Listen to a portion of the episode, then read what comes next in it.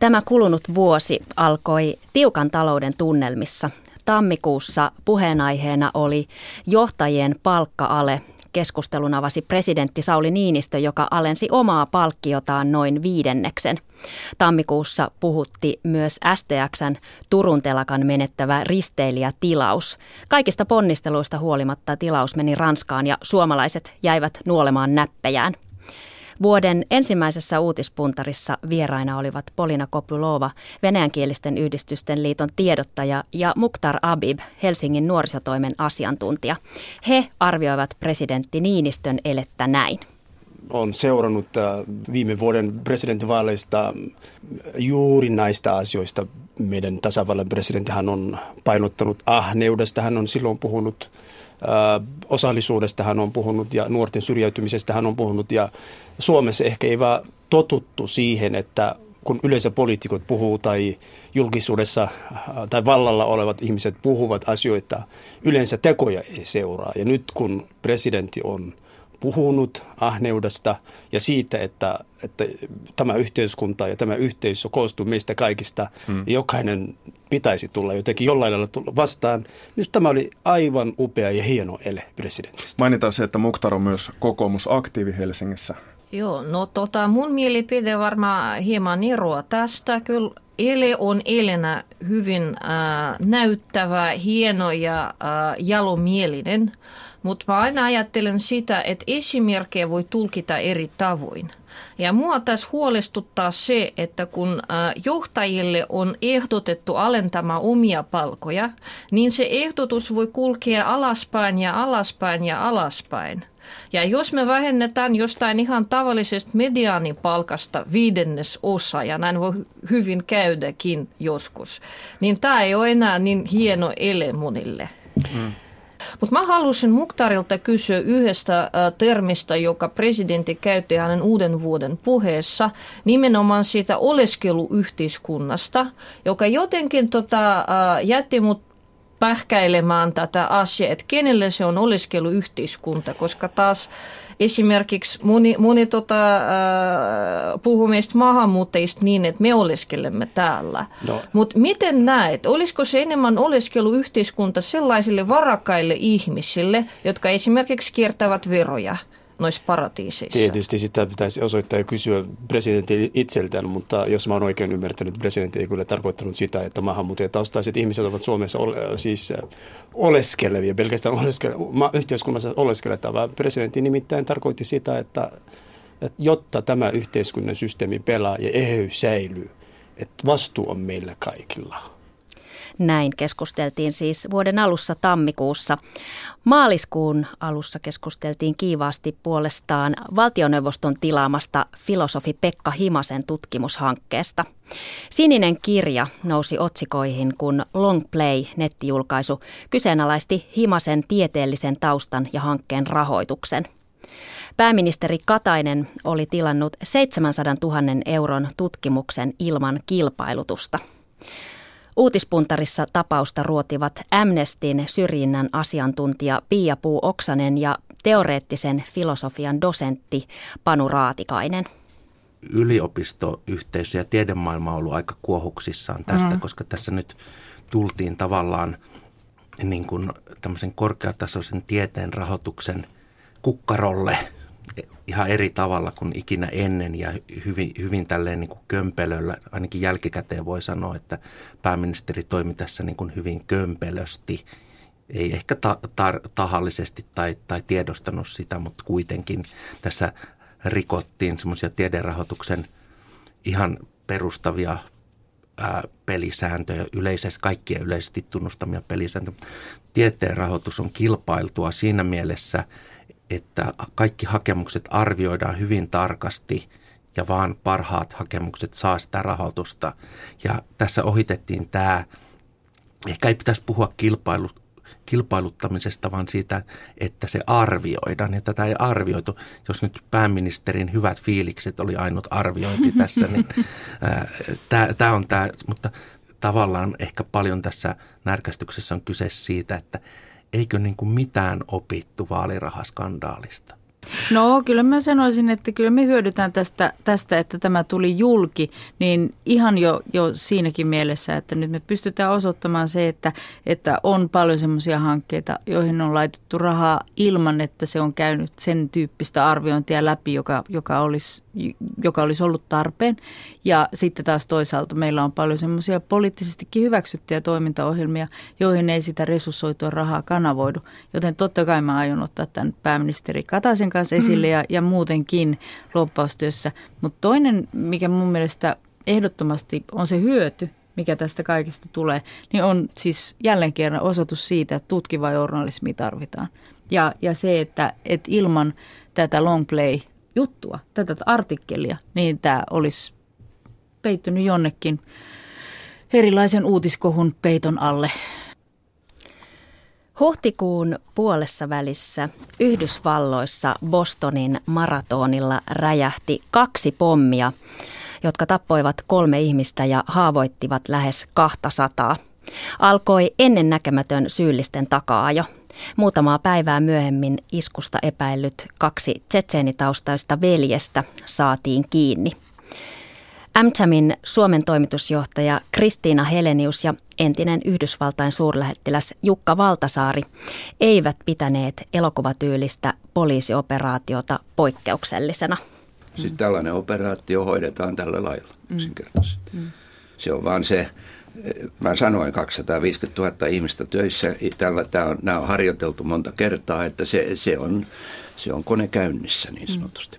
Rikollisia otetaan kiinni ja silloin tämmöiset otetaan keinot kiinni. otetaan käyttöön, että ne jahdataan. Ja, ja hyvä tietysti, että näin nopeasti on nyt päästy eteneen, että ei tavallaan olla semmoisessa limbossa, että mietitään, että kuka on, mitä on. Että jos asia nyt ratkeisi vaikka tietysti dramaattisella tavalla, niin hyvä niin. Niin siis Osama Bin Ladenin jahti kesti toistakymmentä vuotta. Ja, ja kun hänet saatiin kiinni, niin se oli suuri ulkopoliittinen suoritus. Mä panen tähän nyt vähän lainausmerkit, mutta se oli tällainen tapahtu, ulkopoliittinen tapahtuma. Ja näin ollen siis nyt ei voisi oikein niin kuin ajatellakaan, että tässä ei onnistuisi. Näin on. Et se, se on sillä tapaa tärkeää, että systeemi, jos ei tämä systeemi toimi, niin sitten, sitten tulee niin kuin miettimisen paikka. Tämän iskun seuraamuksia on jo ehditty pohtia laajasti. On arveltu, että tämä 9-11 jälkeinen pelon ilmapiiri palaa. Mitä arvioitte, että Yhdysvalloissa nyt tapahtuu? No siis varmaan tämä järjestelmä on viritetty niin tiukaksi, että mitään varmaan suuria infrastruktuuri- tai tämmöisiä järjestelmämuutoksia ei tule tapahtuun. Että koko ajan sitä varmaan trimmataan ja tietysti tämä ilmapiiri taas voi kiristyä ja sitten – ehkä voidaan taas niin kuin väliaikaisesti tiukentaa joitain, niin kuin nyt on tapahtunut, että isoissa kaupungeissa on partiot liikkeellä ja, ja tämmöinen seuranta on tosi tiukkaa. Mutta, mutta kyllä se iso muutos silloin 12 vuotta sitten tapahtui, jolloin koko terrorismin vastainen sota alkoi ja koko yhteiskunta viritettiin siihen tilaan, että terrorismia ei voi tapahtua. Niin kuin Kristiina sanoi, siis tämä, tämä, tämä Homeland Security, siis turvallisuusmekanismi, se on suurin organisaatio puolustusministeriön perustamisen jälkeen, maailmansodan jälkeen. Se on niin iso juttu, että ei se muutu mihinkään. Siis siinä tapahtuu sitten, mitä oppia otetaan, mutta, mutta se, ja kun se on aika hyvin toiminut, niin mä nyt en, eh, siis jos tässä nyt hyvin menisi, niin silloin tämä jäisi tämmöiseksi tapahtumaksi, joka ei niin kuin jää jäytämään ihmisten mieliä. Se on seuran pienempi kuin se edellinen, että siihen on mahdollisuudet käymme ajantasassa läpi vuoden uutisia, joitakin vuoden uutisia. Niitä on mahtunut vuoteen todella paljon. Toukokuussa, toukokuun alkupuolella saimme hyviä uutisia. Jemenissä siepattuna ollut pariskunta Leila ja Atte Kaleva sekä itävaltalainen Dominik Neubauer vapautettiin. He olivat vangittuina yli neljä kuukautta. Ajatushautomo Tänkin pääekonomisti Ohto Kanninen ja ajatuspaja E2 johtaja Karina Jutila kommentoivat vapautusta uutispuntarissa. Kyllähän se on kova koettelemus varmasti ollut siepatuille ja heidän omaisilleen, mutta samalla pitää kyllä huomata se, että se on melkoinen ponnistus ollut ulkoministeriön virkamiehille ja muille, jotka heidän vapautumisensa puolesta on tehneet kovasti töitä. Joo, varmaan, varmaan kova paikka ja pitkään siellä ovat olleet ja vaikutti tosin siltä, että ei nyt kauhean huono kunto siinä onneksi, onneksi mitä uutisista nyt näki, mutta tota, kyllähän tämmöistä kansainvälisesti tietysti tapahtuu paljon suomalaisten kohdalle onneksi kohtuullisen vähän nyt osunut, mutta kyllähän sitä tapahtuu. Ulkoministeri Erkki Tuomioja on kieltänyt, että Suomi olisi maksanut siepatuista lunnaita, koska Suomi on mukana kansainvälisissä sopimuksissa, jotka kieltävät terrorismin rahoittamisen. Asiantuntijat kuitenkin uskovat, että raha on vaihtanut omistajaa. Miltä tällainen kuulostaa? Tärkeää siinä tietysti on se, että sehän pitää ymmärtää, että se on, se on niin kuin bisnestoimintaa näille sijoittajille. Että, että kyllä he sitä tekee sen takia, että odotukset on, että sitä rahaa tulee – tai jotain poliittis, poliittisia etuja tai jotain. Jostain syystä sitä tehdään. Tiedät tietysti tarkemmin, että, että siirtyykö sitä rahaa ja keneltä ja minne ja miten tämä tehdään sopimusten puitteissa. Mutta hyvin todennäköistä, että ainakin ei nyt tästä tapauksesta tiedä, mutta että kyllä varmaan yleensä sitä rahaa niistä maksetaan sitten. Että, mutta että ihan oikein, että, se, että globaalisti tai kansainvälisesti päämääränä on, ettei siitä maksettaisiin. Jos kukaan ei koskaan maksaisi, niin käsittääkseni mitään panttivankia ei koskaan otettaisi. Se on, se on mielenkiintoinen vähän tämmöinen pelitilanne tietyllä tavalla. Joo, mä luulen, että näihin asioihin liittyy paljon asioita, joita kansalaiset ja media ei tiedä, että näitä hoitaa huippuammattilaiset ja, ja tässä tapauksessa halutaan turvata niin kuin kansalaisten henki. Että isoja asioita ja vakavia asioita isoja asioita siis. Toukokuussa, kesäkuussa roihahti puolestaan maailmanlaajuinen vakoiluskandaali. Yhdysvaltain turvallisuusvirasto NSAlle työskennellyt Edward Snowden paljasti lehdistölle NSAn vakoiluohjelman, joka on kerännyt salaa tietoja ihmisten puhelin- ja nettiliikenteestä vakoiltujen joukossa on myös valtioiden päämiehiä ja naisia. Snowden pakeni Hongkongiin ja sieltä Moskovaan. Tietovuodoista ja tietoturvasta keskusteltiin pitkin kesää ja uusia paljastuksia on sitten tippunut koko ajan. Loppukesällä uutispuntarissa Wall Street Journalin ja Dow Jonesin toimittaja Juhana Rossi ja Bloombergin toimittaja Kati Pohjanpalo ihmettelivät sitä, että joillekin urkinta tuli yllätyksenä jos mietitään tätä sanaa tietojen kerääminen, niin meille aika monelle tulee varmaan mieleen Itä-Saksasta Stasi, jossa löytyy arkistoja ja, ja niillä on vähän linkkejä Suomeenkin tämän tiitisen listan muodossa, mutta tämä NSA on ollut, tai tämä heidän ohjelmansa toiminnassa hyvin paljon lyhyemmän aikaa kuin Stasi, ja ilmeisesti tietoa on kerätty jo huomattavat määrät enemmän kuin mitä vuosikymmenten aikana onnistuttiin Itä-Saksassa keräämään. Mutta se oikeastaan, mikä mua yllättää kaikkein eniten, on se, että miten ihmiset on niin hämmästyneitä tästä. Et mä olisin itse olettanut, että tällaisia tietoja kerätään ja että niitä kerätään toisista maista. Ja että mun, mun lähtöoletus oli se, että jos sä jotain verkkoa laitat, niin se ei ole yksityistä enää. Hmm. Mutta monet tuntuvat toimivan niin, että ihan kun se kuva, jonka sinne Facebookiin eilen latasin, niin olisi jotenkin mun oma ja sen voisi pitää yksityisenä samoja ajatuksia, mitä Kati niin heräsi minussakin, että, että se, että mitä nykyään verkossa elää, hoitaa niin kuin omat rahoasiansa, pankkiasiat, no toki ne on sitten suojattuja ja, ja samoin sitten nämä pilvipalvelut ja Gmail, sähköpostipalvelut, niin käy aina mielessä, että periaatteessa, jos, jos jotain tahoa kiinnostaa, niin on olemassa varmaan järjestelmiä, jossa sitä niin kuin tietoa pystytään keräämään. No, onko sitten yksittäisen Suomen kansalaisena asiat niin kiinnostavia? Välttämättä eivät, mutta että, että tämmöinen valtava niin kuin tietovaranto on, että, että jos haluaa haluaa tehdä niin kuin Arto Paasilan romaanissa Jäniksen vuosi, että, että astua, astua tavallaan niin kuin ulkopuolelle, niin kyllähän se ensimmäinen on, että pitää niin kuin katkaista virta ja, ja katkaista nettiyhteys ja siitä sitten lähteä liikkeelle, mutta että, että jos siinä niin kuin arjessa elää niin kuin normaalisti mukana, niin kyllä silloin vääjäämättä altistuu sille, että, että jos joku niitä tietoja kerää, niin siellä ne sitten ne minunkin tiedot on. Mm. Kyllä, kyllä mä lähtisin miettimään vähän myös sitä, että että Suomenkin julkisen sektorin tietopalveluissa on meistä valtavat määrät tietoa ja onko ne suojattu niin hyvin, että siellä ei joku suuttunut työntekijä mene USB-tikun kanssa tietokoneelle ja lataa sieltä semmoista erittäin suurta tietomäärää, jota voisi sitten esimerkiksi kansainvälisesti hyödyntää, jos siellä on niin kuin siis aivan valtava määrä dataa ihmisistä. Kesä 2013 oli lämmin ja kesäkuuman puheenaiheeksi ponnahti taas yllätys yllätys suomalaisten alkoholin käyttö. Tällä kertaa kissan nosti pöydälle somaliais, somalialaissyntyinen Wali Hashi, jonka kolumni Ylen nettisivuilla levisi Facebookissa kulovalkean tavoin.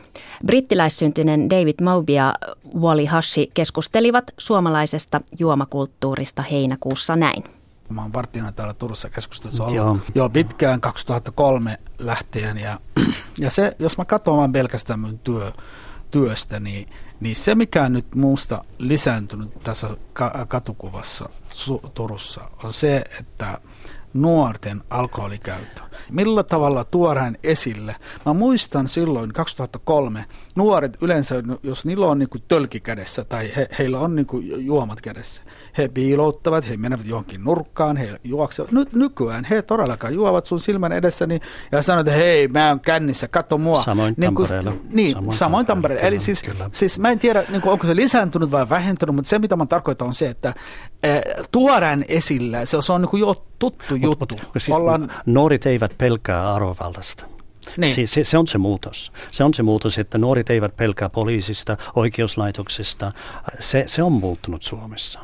Mm-hmm. Se on sanottava ja mä en halua vanhana henkilönä syytetää nuoria. Ei, ei, koska, ei, ei koska siis... ja, ja, ja te, sä näit sun työssä just tämä vähemmistö. Eivät kaikki nuoret ovat kadulla illalla. Ei, ei tietäkään. Siis, David, ei, ei tietäkään siis kaikki. En, kysymys ei ole yleistämistä. Siis se, mikä ainakin mun ajattelumaailma on se, että nämä nuoret, niillä on vanhemmat, niillä on aikuisia. Yes. Meidän nuoret käyttäytyy tämmöistä asiaa sillä tavalla, mitä me heidän opetetaan ja me, mi, mitä, mi, mitä malli he saavat meiltä. Jos minä näen esimerkiksi henkilökohtaisesti, jos todellakaan tämä ei liity mitenkään Korania eikä uskonto eikä mun tausta, tämä liittyy täysin tästä, tästä mun suomalaisuudesta ja tässä olemista Suomessa, niin jos, jos esimerkiksi mä näin perhe, joka on ravintolassa, isolla on iso tuoppi niin kuin kalja ja pikku lapsilla on niin kuin orange tai fanta tai pieni juomat ja sitten sanotaan, että ala juo muuten, mutta minä juon, niin jos mä juon jotain alkoholia, mä en ainakaan, viimeinen asia, mitä mä olisin tehnyt, on, että mä juon mun lasten silmän edessä. Tämä on ajan tasa. Ja ajan tasassa käymme läpi joitakin vuoden uutisia. Kesän lopussa Suomen hallitus sopi budjettiriihen yhteydessä kuuluisasta rakenneuudistuspaketista, jossa muun muassa päätettiin karsia kuntien tehtäviä, nostaa oppivelvollisuusikää ja kiintiöidä kotihoidon tukea kummallekin vanhemmalle. Tästä ainakin käytiin kiivasta keskustelua. Vakoiluskandaalin seurauksena Yhdysvaltain presidentti Obama perui tapaamisen Venäjän presidentin Putinin kanssa Moskovassa ja matkusti sen sijaan syyskuun alussa Tukholmaan. Myös presidentti Niinistö tapasi Obaman yhdessä muiden pohjoismaisten, pääminist- pohjoismaisten, pohjoismaiden johtajien kanssa.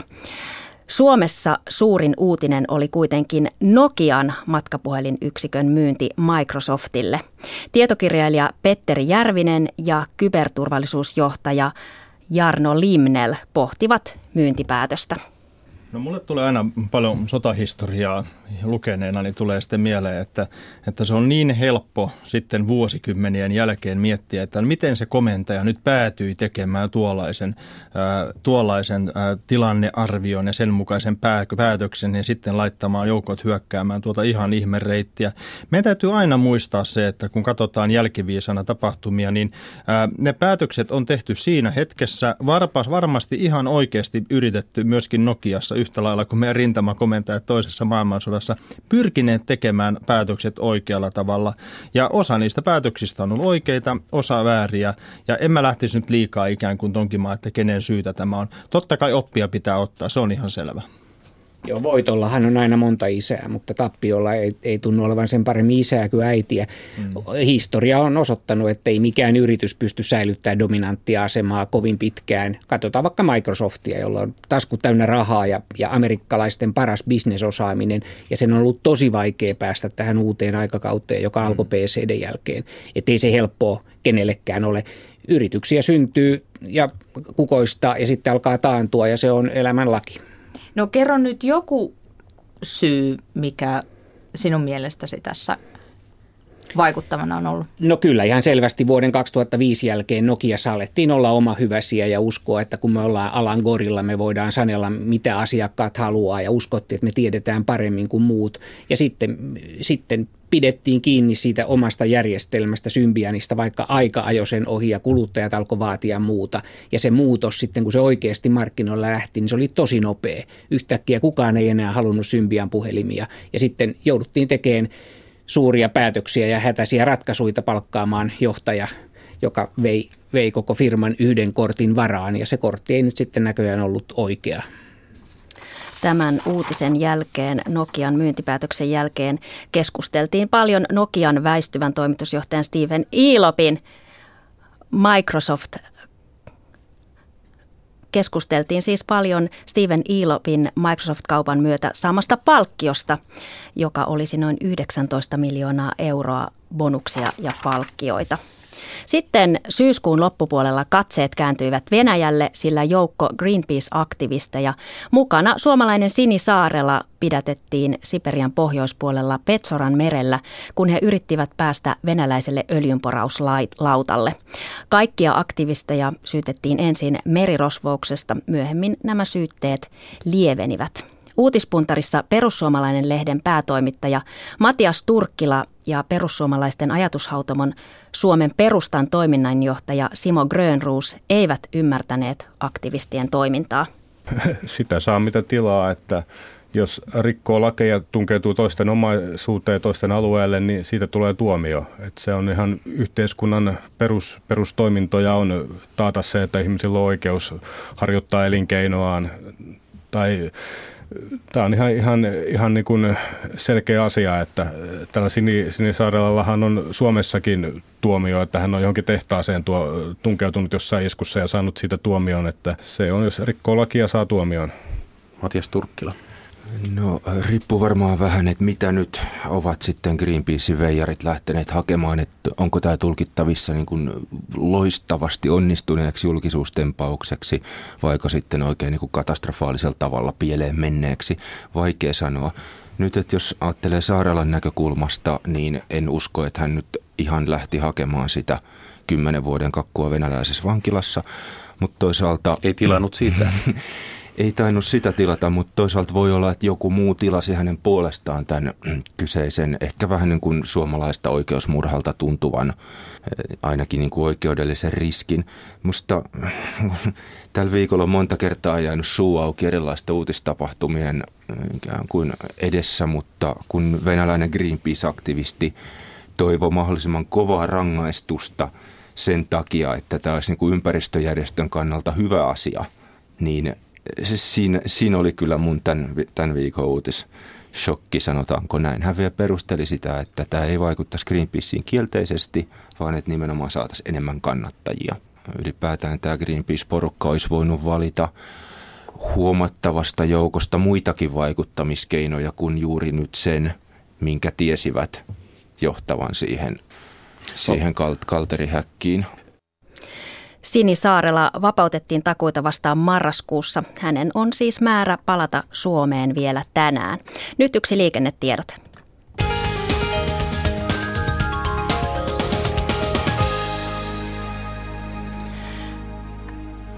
Liikennetiedote, ensitiedote liikenneonnettomuudesta tielle 133 Vihti Karkkila. Ensitiedote liikenneonnettomuudesta.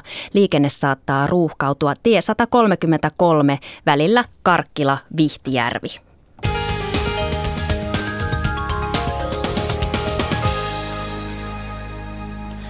Sitten jatketaan vuoden uutisten kertaamista.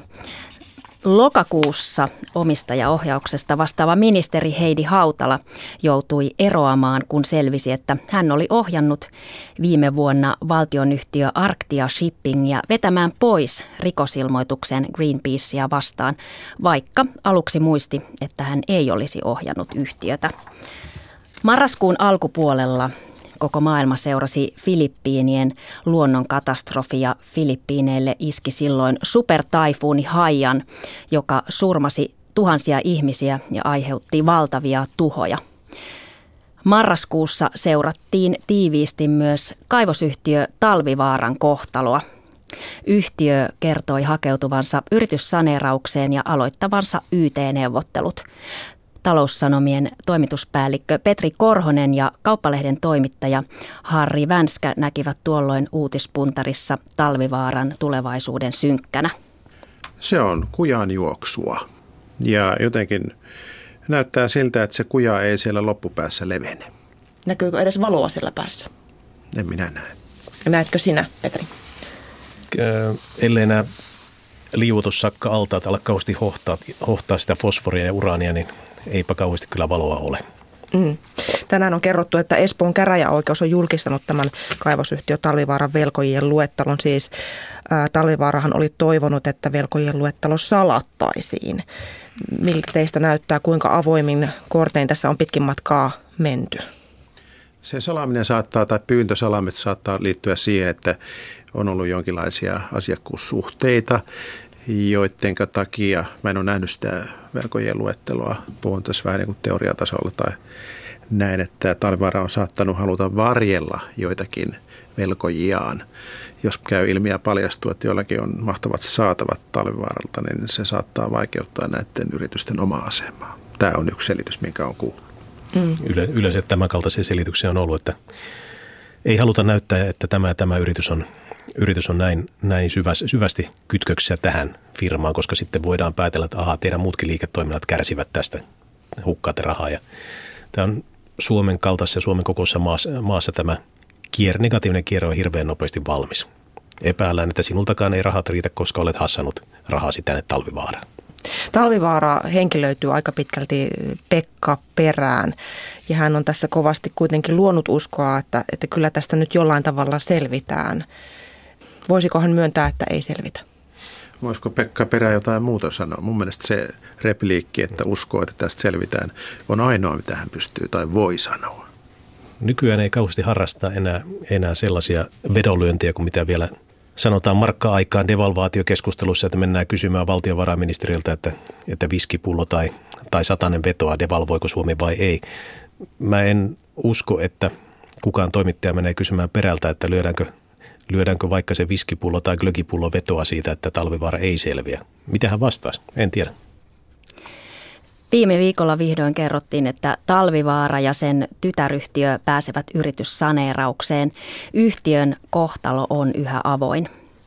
Loppuvuonna Suomea on, ovat runnelleet voimakkaat myrskyt. Ensin Eino-myrsky pyyhkäisi yli Suomen ja katkoi sähköjä pahimmillaan yli 200 000 kodista ja aiheutti mittavat metsätuhot. Joulukuussa vielä voimakkaampi Seija-myrsky taas tai katkoi niin ikään sähköt parilta sadalta tuhannelta taloudelta ja aiheutti isoja ongelmia esimerkiksi junaliikenteessä.